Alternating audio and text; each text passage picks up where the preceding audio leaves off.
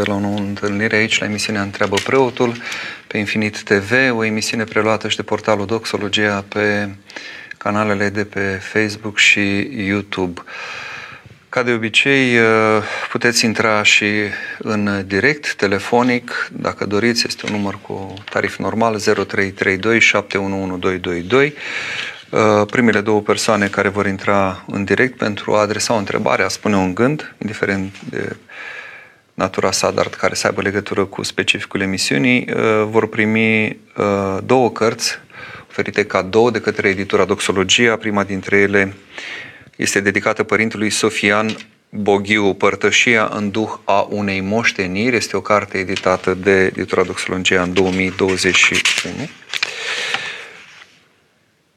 Părintele Sofian Boghiu cu siguranță vă este cunoscut. Cea de-a doua Uh, este dedicată Sfântului Sofronie Saharov, experiența unei întâlniri. De fapt, este dintr-o serie numită Colecția Duhovnicul și Părintele Sofian era cunoscut ca un, uh, ca un bun duhovnic, un duhovnic foarte căutat. Noi, într-un fel, uh, aici la Iași am avut bucuria de a avea pe Maica Siloana, Dumnezeu să o în pace, care se spovedea la Părintele Sofian Boghiu și în felul acesta am primit această binecuvântare pe linia duhovnicească care vine de la Părintele Sofian și ne-am bucurat și noi de, de Duhul acesta în care Părintele obișnuia să călăuzească sufletele încredințate de către Dumnezeu. Sfântul Sofronie Saharov este de asemenea foarte bine cunoscut uh, uh, la noi la fel în uh, țară prin Părintele Rafael Noica a venit acest duh al Sfântului Sofronie, cel care a întemeiat și mănăstirea binecunoscută de la Essex din Anglia. Tema emisiunii uh, este la cină cu telefonul pe masă. Însă înainte de a aborda un pic această temă, vă amintesc că avem patru rubrici. E o emisiune foarte densă, nu știu într-o oră să vedem dacă le putem cuprinde pe toate o rubrică inepuizabilă a scriptură, urmată apoi de Filocalica, de revista presei și de filmul săptămânii. um, colega mea, Anda Pintilie, mă va ajuta de la portalul Doxologia să preiau uh, mesajele, întrebările, nedumirile dumneavoastră. Îmi puteți scrie și în privat, bine că mi-am adus aminte pe e-mail, să deschid aici, în cazul în care vreți să-mi scrieți și nu vreți să vă apară numele pe, pe flux, să-mi scrieți pe constantin.sturzu.mmb.ro Avem deja un prim telefon, înțeleg? Bună seara! Ne auziți? Sărut bună seara! Doamne ajută! De unde ne sunați? Vă sunt de la Lungani. Lungani? Unde vine? În apropiere de Târgu Frumos. A, așa. Ca să reperați mai ușor, părinte. Marlena Alexa sunt. A, nu ne-am mai auzit de mult. Cred că ani de zile, nu? Da, da, sunt, sunt câțiva Sunt ceva ani. Așa. Nădăjduiesc că sunteți bine cu toată familia. Slavă lui Dumnezeu. Da? Așa este. Mulțumim. Te rog, Marlena, ce ai dorit să, să întrebi, să spui sau pur și simplu poate ți-ai dorit una dintre am cărți? Am să vă salut, așa este. Am sunat să vă salut în primă etapă și, bineînțeles, îmi doresc una din cărți. Care dintre cărți? Cea prima pe care ați prezentat-o. Părintele Sofia Boghiu, da? Da, da. Da? Bine atunci. Da. O, să, o să lăsați datele acolo de contact. Da, da, da. Nu știu cum să, să, să vă contactez și o să vă contacteze cei de la uh, editura Doxologia, da? Sigur, Mă bucur sigur, că ne-am auzit. Seară binecuvântată. Doamne ajută. Doamne ajută. Cu bucurie. Să rămână. Doamne ajută. Așadar, avem o temă pe care am ales-o de la întâmplător, pentru că noi venim uh, la, suntem la câteva zile de la momentul în care în duminicile, în bisericile ortodoxe s-a citit uh, pericopa evanghelică a pildei celor chemați la cină. Evident, este vorba despre chemarea pe care o avem fiecare dintre noi de a intra în împărăția lui Dumnezeu, care este asemănată cu o cină, cu agapa, am spune în termenii de azi, sau cu, nunt, cu o nuntă, este o altă pildă, nunta fiului de împărat, care este de fapt o altă variantă a acestei pilde. Și cred că este foarte important să înțelegem cum anume ne cheamă Dumnezeu și să înțelegem care poate fi atitudinea noastră în fața acestei chemări. De chemat ne cheamă pe toți, dar iată ne cheamă uh, pe fiecare după locul în care se află duhovnicește vorbind sau după cum uh, este uh, viața lui rânduită. Uh, surprinzător pe cei pe care îi cheamă primii, să zicem, dacă ar fi să ne gândim la un sat foarte mare, o localitate foarte mare, ar fi oamenii foarte gospodari, îl refuză. Îl refuză pretextând unul că și-a luat un ogor, altul care are 5 perechi de boi și trebuie să încerce, celălalt că și-a luat femeie. Ei bine, în primul rând, chemarea aceasta fusese făcută din timp, că zice, a făcut cine mare și a chemat pe mulți. Și la ceasul cinei, deci când chiar lucrurile avansaseră și venise momentul pe care l anunțase, însă din timp zice, iată, toate sunt gata, veniți. Îi trimite din nou cel care organizează cina, imaginea lui Dumnezeu, cel care ne cheamă pe toți în împărăție, trimite pe slujitorul său să spună, iată, toate sunt gata. Prin slujitor se mai înțelege aici și persoana Mântuitorului Isus Hristos, care s-a făcut ca o slugă pentru noi, s-a făcut ca un rob pentru noi, ca să ne mântuiască. Uh, pretextele nu stau în picioare. Nu stau în picioare pentru că deja este seară. Nu te duci seara să-ți vezi un ogor. Ce să vezi noaptea? Pe vremea aceea, mai ales acum 2000 de ani. Hai, mai să zicem că mai sunt lumini artificiale. Tot așa, nu, nu cade în picioare ideea că ți-ai luat 5 perechi de boi și trebuie să-i încerci. De obicei, îi încerci înainte de a-i cumpăra, nu? Ca să știi pe ce ai dat banii. La fel și faptul că unul dintre ei spune și-a luat femeie. Nunta, chiar și în zilele noastre, cu atât mai mult atunci, era gândită din timp. Și când ai primit invitația la cină, știai foarte bine uh, dacă vei avea sau nu un eveniment în familie. Dar chiar și așa puteai să vii cu, să spui, iată, vin cu femeia mea să ne bucurăm împreună de cina la care suntem chemați. Și vedem că niciunul dintre aceștia uh, nu dă curs chemării. Sigur, interpretările le știm. Cel cu ogorul e omul uh, care este, um, ca să zic așa, ispitit de, de această lume, dorește să aibă această stăpânire, să stăpânească pământul, în genere toate bunurile materiale, cinci perechi de boi, simbolul celor cinci simțuri, cei care își caută să-și producă plăcere prin aceste simțuri și iarăși nu sunt receptivi la chemarea lui Dumnezeu, cei care, uh, cel care zice care femeie și nu poate veni, e simbolul celor care intră într-o relație pătimașă și pun mai presus pe, pe oameni decât pe Dumnezeu. Însă, vedeți, aici e teribil momentul acesta, pentru că, într-adevăr, Dumnezeu ne va chema pe toți. Și iată, cum vom putea noi să justificăm că nici în momentul acela nu răspundem chemării Lui? Că noaptea care vine, cina, mai înseamnă și moartea. Uh, cum zice Mântuitorul la un moment dat, lucrați cât este ziua, că vine noaptea, când nimeni nu poate să lucreze.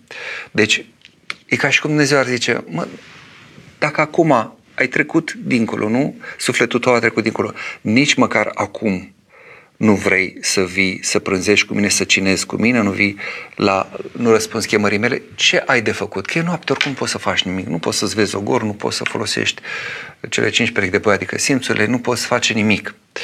Uh, și atunci de aceea e cu tremurător acest moment.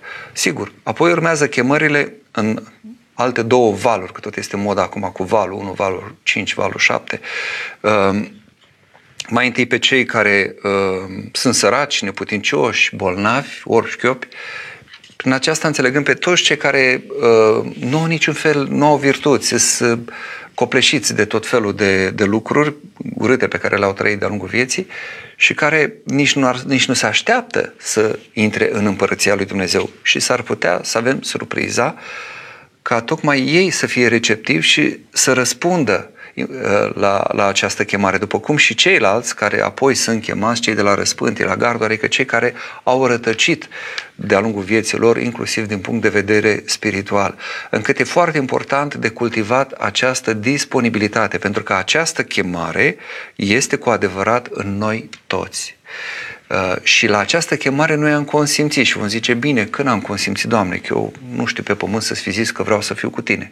Cum au zis aceia la fricoșătoarea judecată, când, Doamne, te-am văzut gol și nu te-am îmbrăcat, flământ și nu te-am hrănit. Și Domnul le zice, dacă nu mi-ați făcut n-ați făcut unora dintre acești mai mici ai mei, mie nu mi-ați făcut. Sau dacă ați făcut lor, mi-ați făcut și mie. Ei bine, la fel și aici. Uh, fapt, tocmai faptul că ei caută pământ, boi, relație cu femeia. Deci tocmai asta arată că de fapt au consimțit la o chemare și doar că chemarea aceasta au pervertit-o, au denaturat-o, au ocultat-o, dacă vreți, dar ea rămâne și nu o să putem avea îndreptățire la judecată să zicem că noi n-am știut sau că noi nu știm ce e cu chemarea aceasta. E foarte important să rămânem în starea aceasta măcar de disponibilitate. Da, suntem oameni cu păcate, avem fiecare neputințele noastre, suntem pătimași, dar măcar să zice, da, Doamne, eu îmi văd asta. Măcar să păstrez această relație, să păstrez această ușă mereu deschisă către Dumnezeu, că atunci când vine chemarea eu să pot să răspund. Însă, de ce am pus titlul acesta la cină cu telefonul pe masă? Că mă întrebam, uh, și bun, până la urmă hai să zicem că mergem la cină. Ce o să facem noi oamenii zilelor noastre care atunci când luăm masa cu cineva, când ne întâlnim cu prieteni, cu familia, colegii, care este primul lucru pe care îl facem? Scoatem telefonul și începem să-l butonăm. Sau oricum îl așezăm pe masă, să fie acolo, nu cumva să ne scape ceva și din când în când mai luăm și mai verificăm telefonul. Uh, am vrut să aduc în atenție acest lucru pentru că aici, din păcate, se, se consumă o, o dramă omului de astăzi dependent de tehnologie, prin simbol înțelegând dependența aceasta de tehnologie, dar care mai exact în relația cu telefonul se manifestă, sigur, și cu celelalte ecrane care mai sunt uh, acum uh, prezente în viața noastră. E, e foarte important să vedem și să ne uităm la noi și să ne facem un test. Dacă eu mor mâine și mă duc și Dumnezeu zice, bine, vino, uite, toate sunt gata, hai să ne bucurăm împreună, hai să ne veselim, să fie comuniune. Eu ce o să fac? Eu care n-am avut exercițiu să mănânc uh, o mâncare gătită, așezată, pe, m-am obișnuit tot să mănânc pe fast food, cu semi-preparate, cu, uh, nu, nu am preocuparea aceea de a pregăti o masă, de a fi împreună, de a mânca împreună cu alții atunci când se poate, de a mânca în familie, fiecare mănâncă separat, pe apucate sau cum, cum reușește prin oraș. Și mai ales eu care n-am stare la masă, care n-am stare, nu pot să mă bucur doar de masa în sine și de cei care sunt în jurul meu, cu care să intru în contact vizual, să, să-i ascult, să-i văd, să le vorbesc, pur și simplu să mă bucur de prezența lor. Aici cred că este o mare durere și fiecare ar trebui să fim atenți la aspectele acestea și să vedem că este un test pe care îl trecem sau îl picăm în fiecare zi. Și dacă nu ne obișnuiem încă de pe aici să trecem acest test, nu știu dacă vom reuși în, în împărăție atunci când vom fi chemați să intrăm să, să-l trecem e nevoie să ne obișnim, să nu ne bazăm că atunci, da, vom da răspunsul care trebuie, dacă noi, iată, ne obișnim în felul acesta. Cred că între timp au uh, început să vină și întrebări. Dacă mai vrea cineva o carte, poate să intervină în direct. Sfântul Sofronie Saharov este lucrarea scoasă de editura Doxologia Experiența unei întâlniri. Sunt mai multe mărturii. Dar uh, dacă nu sunt deocamdată prea multe întrebări, aș da drumul la prima rubrică, deja este târziu, și anume inepuizabilă scriptură, dacă se poate să avem jingle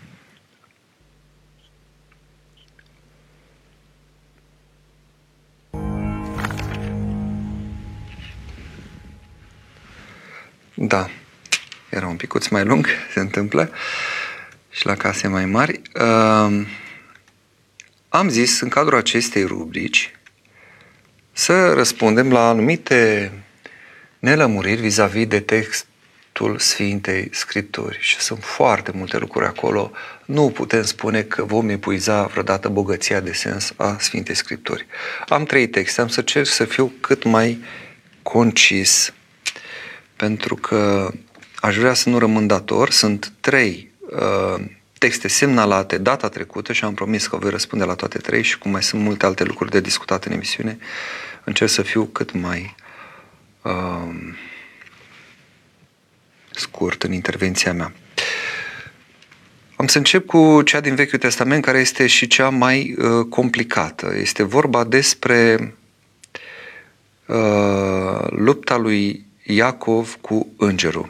mi-a semnat la cineva, Emanuel data trecută, pe, pe flux, care întreabă, părinte, cum s-a luptat Iacov cu Dumnezeu? Ce a însemnat acea luptă, dacă puteți spune? Pentru cei care nu știu momentul, pasajul este vorba despre Cartea Facerea, capitolul 32, unde la un moment dat se spune despre patriarhul Iacob, că rămânând el singur, s-a luptat cineva cu dânsul până la revărsatul zorilor.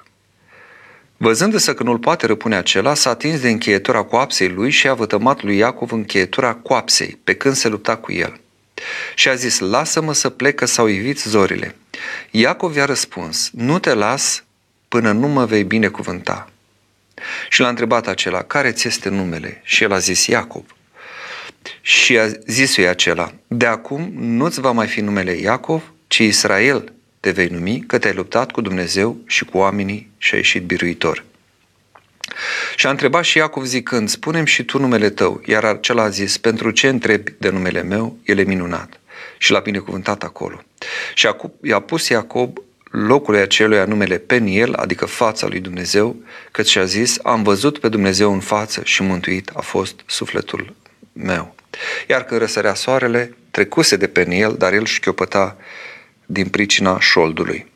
De aceea fiul lui Israel până astăzi nu mănâncă mușchiul de pe șold, pentru că cel ce s-a luptat a atins încheietura șoldului lui Iacob în dreptul acestui mușchi.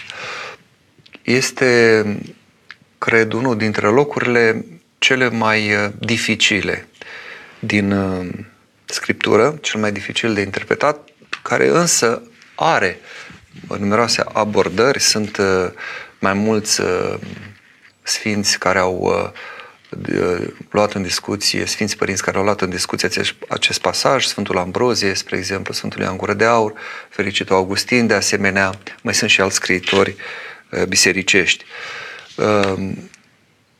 E atât de, cum să zic, se, se pretează la atât de multe interpretări încât o putem duce ori într-o direcție, ori în direcția opusă. Cel mai adesea am regăsit la, la, la acești autori de care pomeneam că acolo, în imaginea omului care este și Dumnezeu și s-a luptat cu Iacob, ca zice, s-a luptat cineva și pe aia zice, te-ai luptat cu Dumnezeu și cu oamenii. Este imaginea lui Hristos însuși. Iacob fiind cel care caută să dobândească, să intre în această relație Uh, cu Dumnezeu și cel care se luptă, spre deosebire de Adam, uh, să rămână în relație strânsă cu Dumnezeu, să rămână cu Hristos.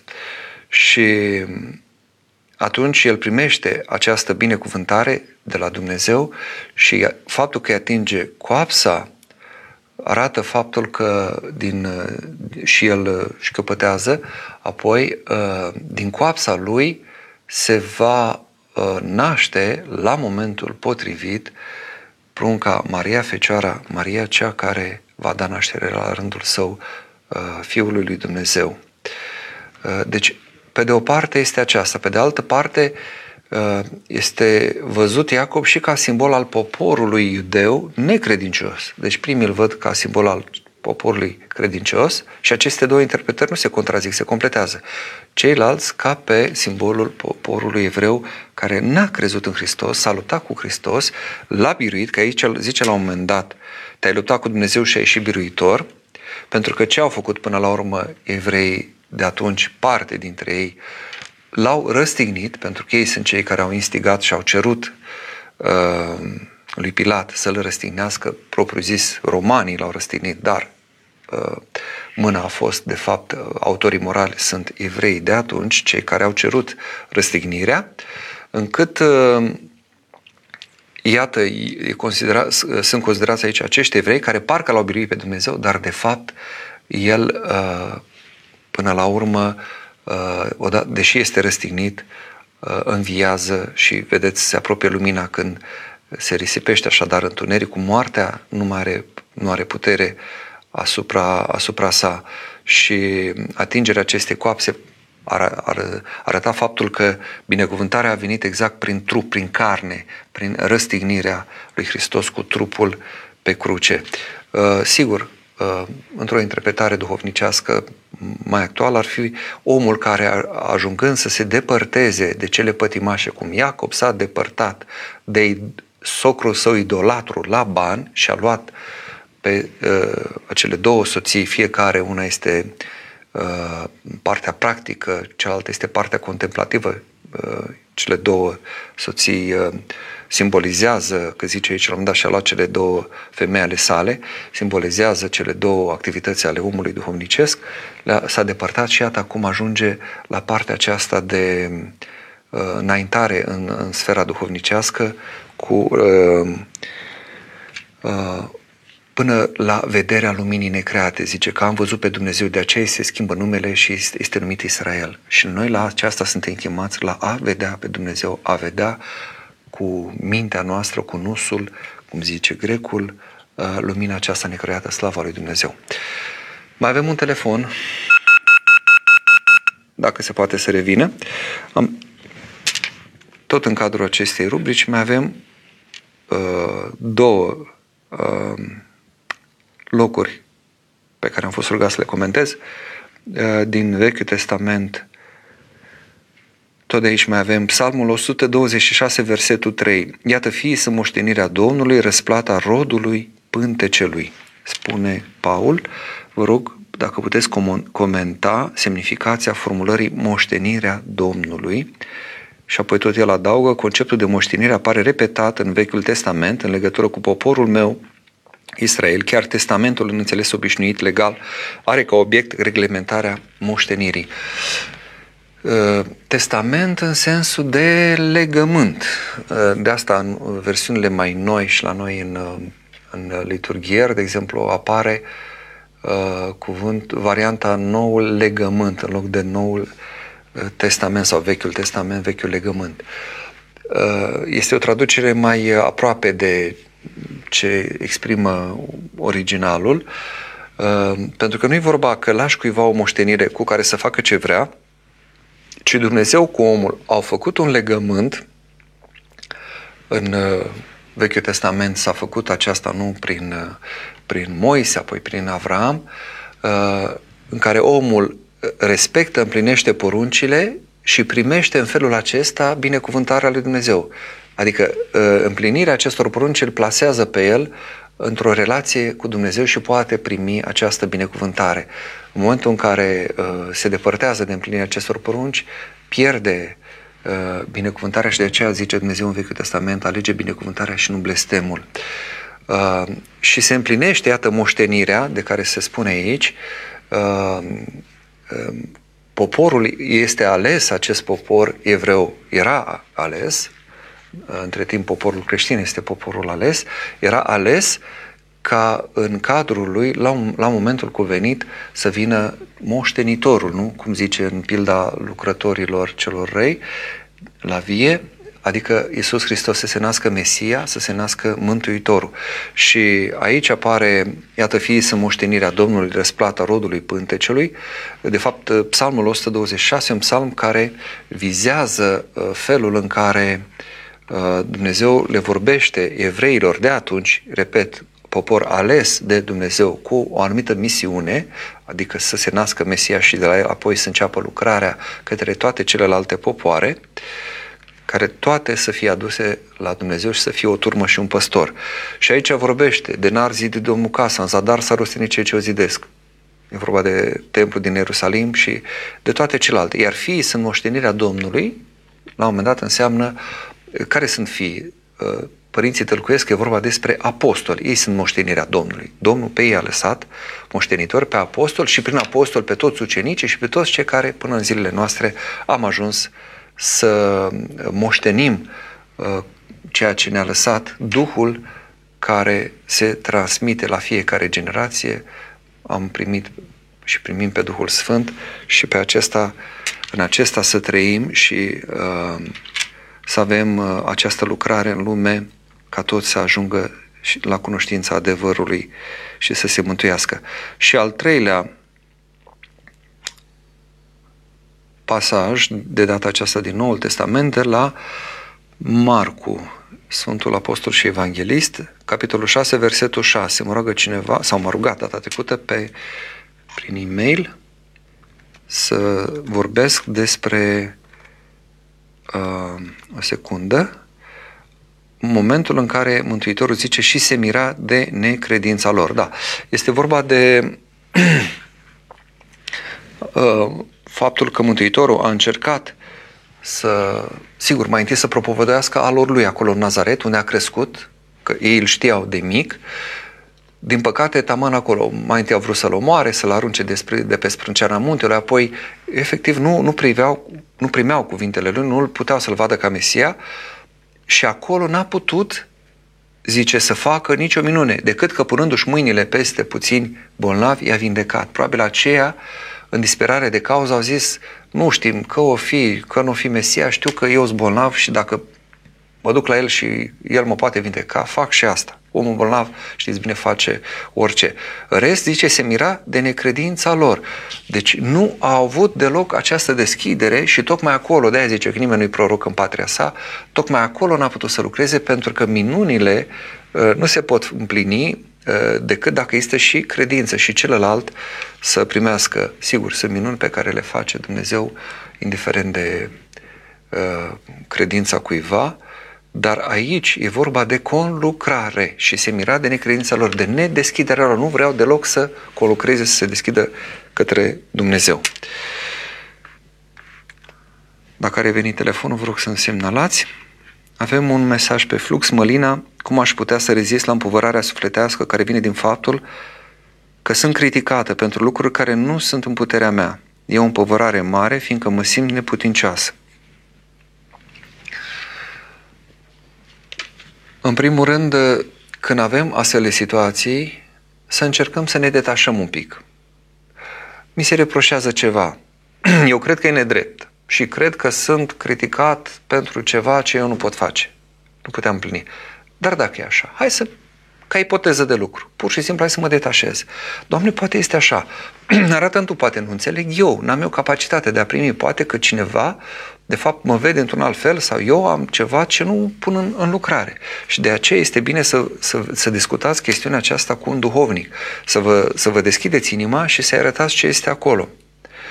Uh, pe de altă parte, poate să fie situația în care, într-adevăr, să constat că e ceva pe nedrept și duhovnicul să, să, să-mi confirme și să am confirmare și încredințare de la Dumnezeu că realmente nu pot și acolo e, e o nedreptate, cea pe care o pățesc și atunci înseamnă că este o șansă foarte mare, mult mai mare decât a celorlalți care nu sunt nedreptățiți, de a primi și mai mult har. Nimeni nu primește mai mult har decât omul care suferă pe nedrept. Deci înseamnă că vă ales Dumnezeu pentru o, înălțime duhovnicească mai mare decât aceea pe care o aveți. În orice caz, cu duhovnicul le lămuriți în taina spovedanii. Avem pe mail, dar mai întâi să mai luăm o rubrică ca să... Deja suntem la jumătatea emisiunii. Dacă se poate să ne pregătim de rubrica Filocalica, dacă putem da drumul la jingle, vă rog.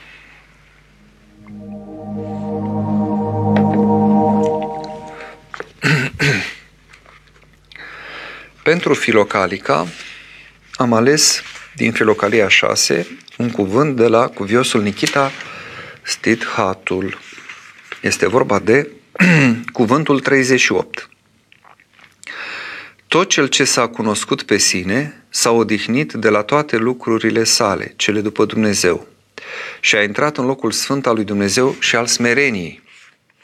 Iar cel ce nu s-a cunoscut încă pe sine, prin smerită cugetare și cunoștință, călătorește încă cu osteneală și sudoare în viață.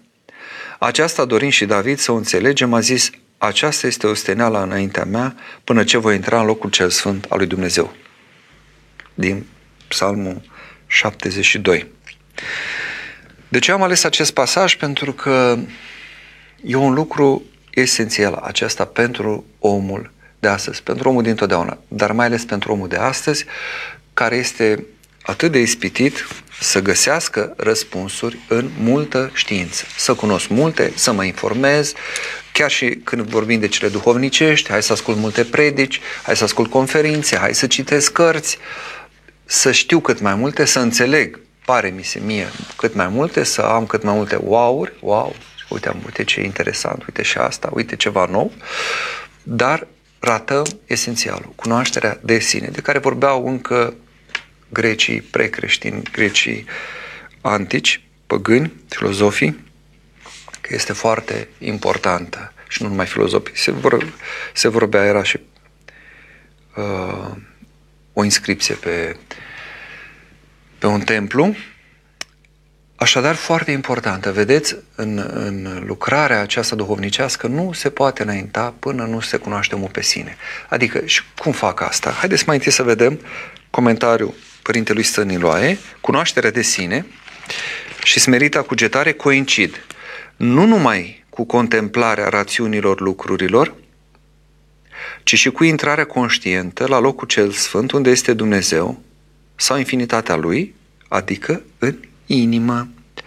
În conștiința neîntreruptă de a se afla în fața lui Dumnezeu, sufletul săvârșește liturgia înțelegătoare sau conștientă, căci nu poate sta în fața lui Dumnezeu fără a-i jertfi lui toate și chiar pe sine însuși, din puterea jertfei lui Hristos, pentru a-L cunoaște cu adevărat pe Dumnezeu și pe sine însuși și a se uni cu El. Așadar, lucrurile sunt foarte simple. Am nevoie să arăt tot ceea ce trăiesc lui Dumnezeu și de aceea e importantă mărturisirea uh, pe care o fac zi de zi, nu doar în taina spovedaniei, când mă arăt lui Dumnezeu cu toate ale mele, când mă așez, cum zice aici, înaintea lui Dumnezeu și toată viața mea o pun înaintea lui și am conștiința că tot ce fac, fac în fața lui, indiferent de lucrarea pe care o am, eu sunt înaintea lui Dumnezeu. Simpla conștiință mă ajută la cunoaștere de sine.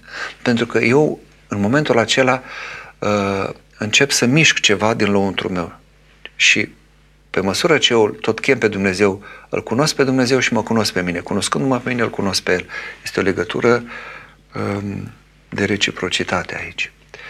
Avem un telefon? Alo? Bună seara, Doamne ajută! Alo, bună seara, Doamne ajută! De unde e telefonul? Din Târgu Mureș. Din Târgu Mureș. Vă mulțumesc foarte mult. Vreți să întrebați sau să spuneți ceva sau vreți doar să vă oferim? Nu, pentru o carte. Ați sunat pentru cartea Sfântul Sofronie Saharov, experiența unei întâlniri. Vă este drag Sfântul? Foarte, da. Foarte drag, nu? Da.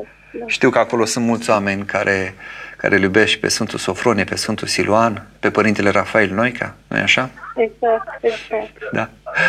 Bine, seară binecuvântată, mulțumesc de telefon. Mulțumesc, Doamne,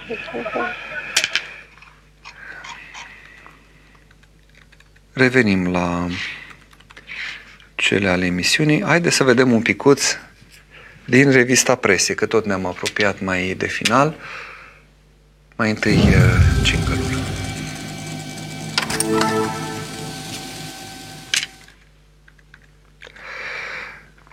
Din uh, revista Presia ultimei săptămâni de când nu ne-am mai văzut, am reținut un lucru și anume publicat uh, știrea pe site-ul Știri pe surse, chiar așa se cheamă, poate ați auzit de el, în 12 decembrie anul acesta, zice titlu Polonia se va opune prin veto recunoașterii de către UE a părinților de același sex.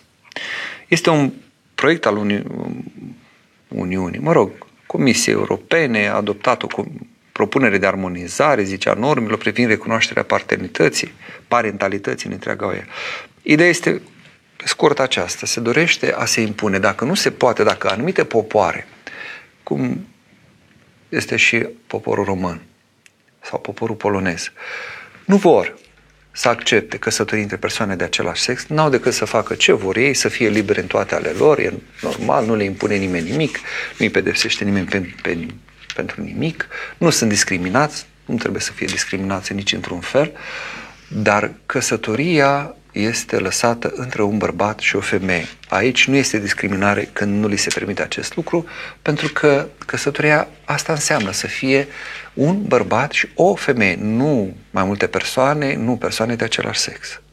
Și iată, se caută tot felul de portițe, de subterfugii, uh, ca să, să se introducă, să se forțeze, ca să zic așa, mâna uh, acestor popoare și să acceptăm sub pretextul acesta. Domnule, da, e cineva care adoptă un copil sau că nu au cum să conceapă, fiind de celălalt sex, evident, uh, sau îl concep cu altcineva și, în fine, e o nebunie și aici.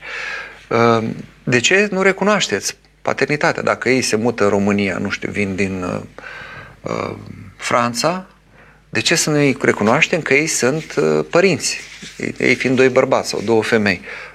Nu, foarte bine, ați făcut ce ați făcut, mergeți acolo unde uh, vi s-a dat voie să faceți acest lucru, aici nu e voie nici de adopție, nici de căsătorie între persoane de același sex, dar vedeți că uh, se forțează și este o luptă, nu știu, să ne întărească Dumnezeu să rezistăm până la până la capăt. În Grecia ați văzut deja, Grecia ortodoxă au, au, au picat la capitolul acesta, nu știu, mila Lui Dumnezeu cum ne ține pentru cui, rugăciunile cui și pentru pocăința cui. Deocamdată România nu vorbim de căsătorii de persoane de același sex și nici de în uh, fier de copii. Și tot din 12 uh, decembrie mi-a mai atras atenția o știre pe newatlas.com. Ia uitați-vă ce vor să facă. Fermă pentru copii Ecto Life. O nouă modalitate, zice, controversată de a fi însărcinată cu, însărcinată cu copilul crescând într-un mediu idealizat, dar complet inuman. Păstăi de creștere, li se spune, transparente, aranjate cu sutele în operațiunile de creștere a bebelușilor umani. Sigur, pare o chestiune SF deocamdată, cu multe au apărut SF și s-au dovedit că uh, devin realitate, sau multe au apărut uh, chestiuni imaginare, ficțiune distopică și au devenit realitate în ultimii ani, dacă vă uitați ce s-a întâmplat. Era greu de crezut cu mulți ani în urmă, cu 10, cu 20, că se putea ajunge la ce s-a ajuns în, în timpul nostru, în epoca mai recentă. Deci să ne așteptăm la tot felul de provocări de natura aceasta. Să mă uit și pe mail, că am văzut că au venit aici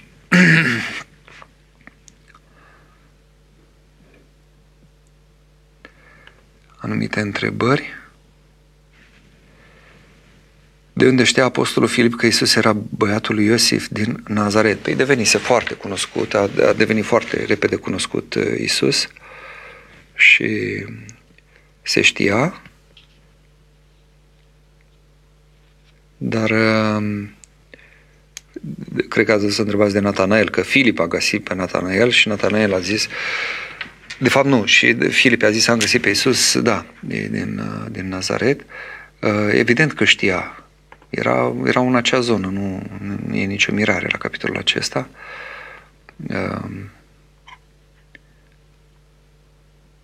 și toată lumea știa că, chiar dacă Iosif murise, probabil la asta vă referiți, se știa că era fiul lui Iosif, adoptiv, dar ei nu știau, unii dintre ei nu știau, credeau că era chiar fiul lui Iosif de aici și smintea la unora.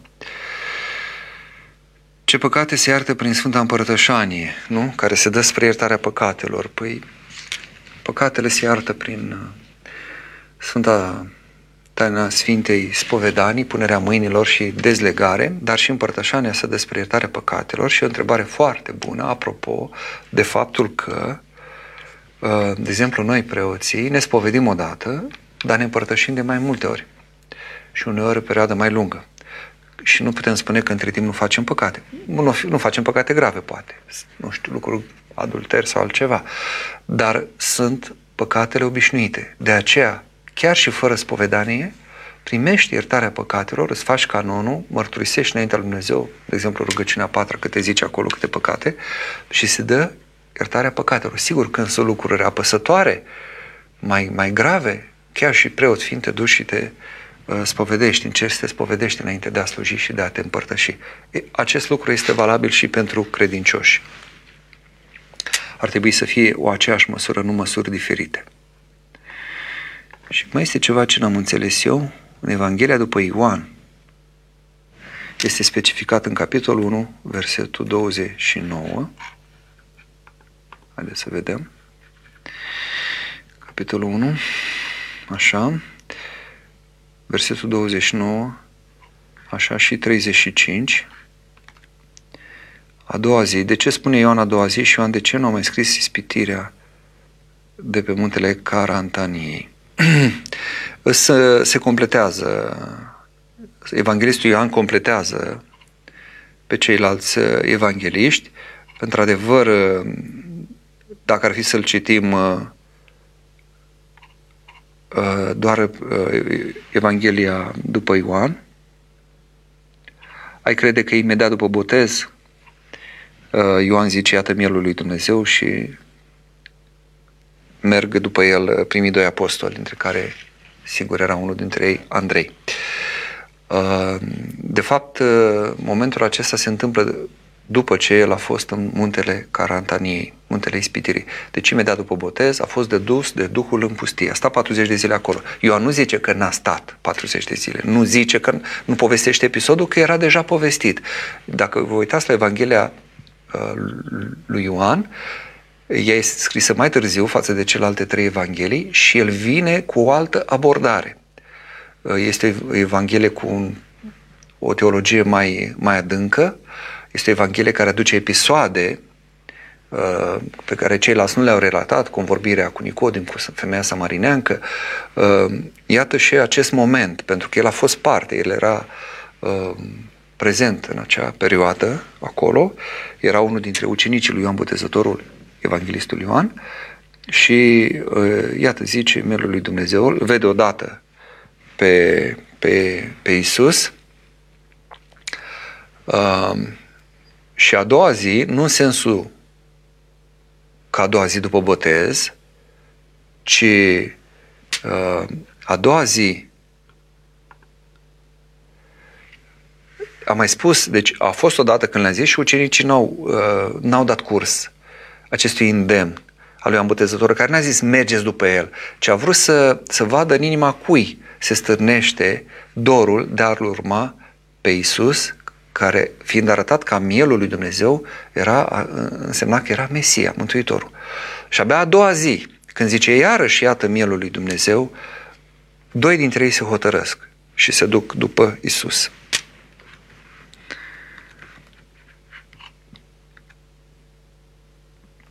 Da, dacă mai sunt întrebări, intervenții, dacă doriți, nu știu, pe altă uh, temă să întrebați ceva sau aveți vreun gând, vreo...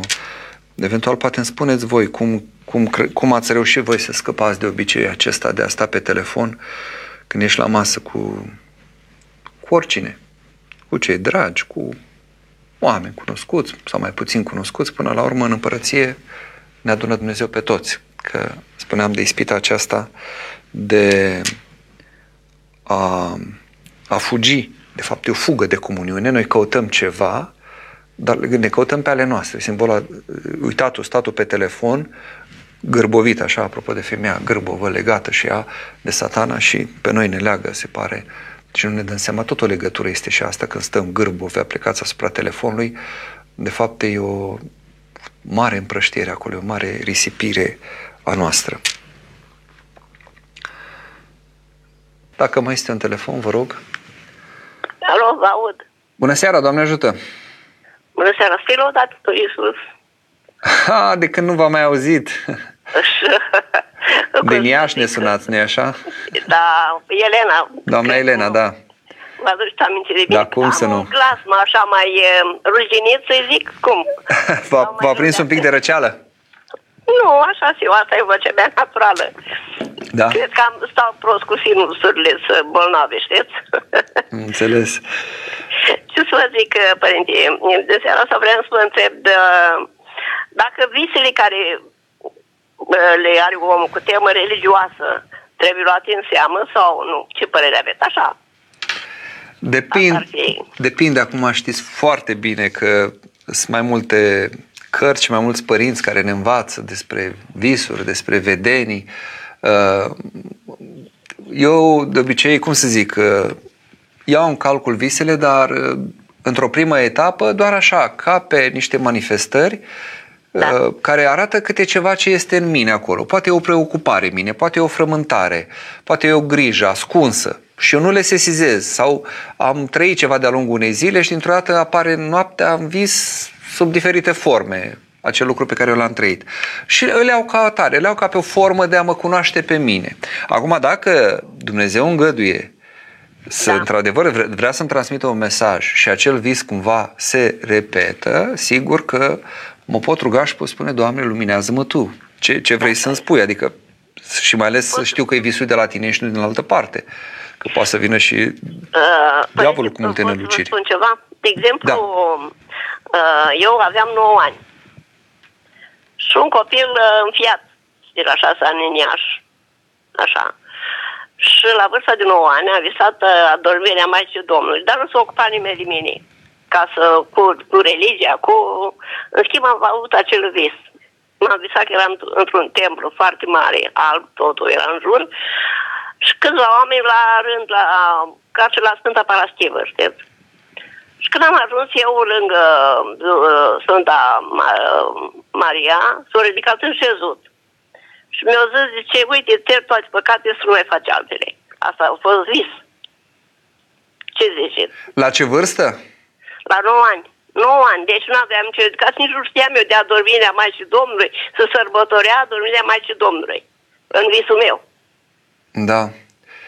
Dar ce aveați atunci pe suflet până la vârsta aia? Ce putea să aveți așa? Sigur, Eram sunt multe un copil, lucruri. uh, înfiat și nu prea mai aveam dragoste de pe la nimeni așa decât la Dumnezeu, cred. Și mai ca Domnul știți că iubește orfanii și orfanii sau, eu știu, copiii în, în, în, cu situația în care mă aflam eu atunci, știți? Înțeleg asta, înțeleg că... Că tatăl meu a fost arestat politic și noi am fost împrăștiați în toată țara. Am înțeles. Și nu, dar zic, era... Poate că aveați cumva o stare de revoltă, ceva aveați acolo. O supărare, o ceva. De v-a zis Păi, Maica asta era Domnului. supărarea, că eu am fost despărțită de frații mei, știți? Și de părinți și... Cred Și- că asta era una, o traumă. Dar Și- cu- și vă cu comportați cumva cu sărbătoarea părinții adormirea adoptivi? Maicii Domnului există, nu, părinte? Cum? Uh, uh, sărbătoarea adormirea Maicii Domnului există, nu? Evident că există. Nu, zic, vă, vă încercam să înțeleg ce s-a întâmplat în momentul acela, prin ce treceați. Erați uh, în momente în care, de exemplu, erați în relații mai tensionate, nu ascultați de părinții adoptivi, adică ce păcate? Ba nu, ascultam, din contra. Chiar nu știam cum să fac ca să fie totul bine, știți? Da. Uh, eram supus așa în felul meu și nici, nici, nici acolo la 100 de ani nu m-am uh, schimbat.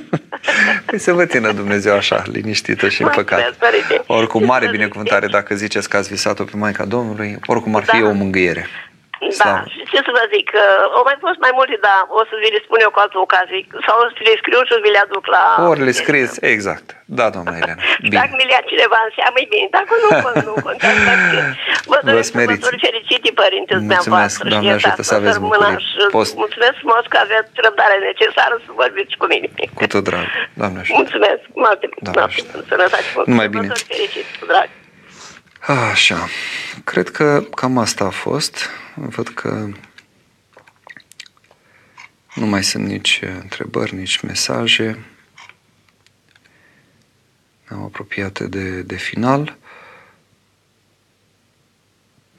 Am să închei cu un gând de la, că tot v-am vorbit de aceste două cărți, dedicate Sfântului Sofronie Saharov și Părintelui Sofia Bughiu, de la Sfântul uh, Sofronie Saharov, chiar la un capitolaș despre gânduri, haideți să vedem, articolul este al ieromonahului Melchisedec Toronen, ar fi, pentru că aici v-am spus sunt mai multe mărturii despre Sfântul Sofronie ca duhovnic. Ce zice uh, Părintele Melchisedec? Unul dintre lucrurile pe care Părintele Sofronie ne-a învățat să-l facem, într-una din sinaxele cu obște la care am luat și o parte, a fost să ne punem întrebarea unde mi este mintea. Făcând aceasta, putem să ne dăm seama ce fel de gânduri nutrim în lăuntru nostru. Fac o paranteză, cum sună în limba română? Ce fel de gânduri nutrim? Verbul a nutri. E vorba de a hrăni, de unde în, în zootehnie nutrețul, nu? Cel care nu, nu... Da, cu adevărat, ce fel de gânduri nutrim în, lăuntru nostru, adică le alimentăm, le hrănim. Și cunoscând aceste gânduri, începem să căutăm sfat despre cum ar trebui să ne comportăm față de anumite feluri de gânduri. În general, gândurile nu vor avea putere asupra noastră dacă nu le dăm atenție și dacă nu le îngăduim imaginilor care le însoțesc să pătrundă în mintea noastră. Patimile prin putere, prin mijlocirea gândurilor, iar fără gânduri, patimile sunt lipsite de putere. Principiul de bază este să nu primim gândurile pătimașe, să nu le băgăm în seamă și să ne ocupăm mintea cu altceva. Nu preda mintea, era o propoziție pe care Părintele Sofroniu o folosea adesea. Uh, din păcate, asta e boala omului contemporan, este exact aceasta. Ei cu mintea împrășteată în toate direcțiile și își ține mintea ocupată inclusiv prin ce spuneam apropo de telefonul de care am tot vorbit în seara aceasta, doar să ne alimentăm mintea cu informații, să primim, să mai cunoaștem, să mai vedem ceva, să ne uităm la televizor sau pe unde ne mai uităm, numai să nu ne stăpânim mintea, în loc să ținem mintea departe de cât mai multe influențe, să o curățim, să o luminăm și să apoi, ca să putem discerne de la Dumnezeu ce este bun, ce o nutrește, apropo ce o hrănește cu adevărat și ce anume o intoxică, Uh, stăm în avalanșa aceasta de, de gânduri, de informații pe care le primim și care, din păcate, ne fac viața grea. Mulțumesc tare mult, ne vedem data viitoare, seară și noapte binecuvântate. Doamne ajută!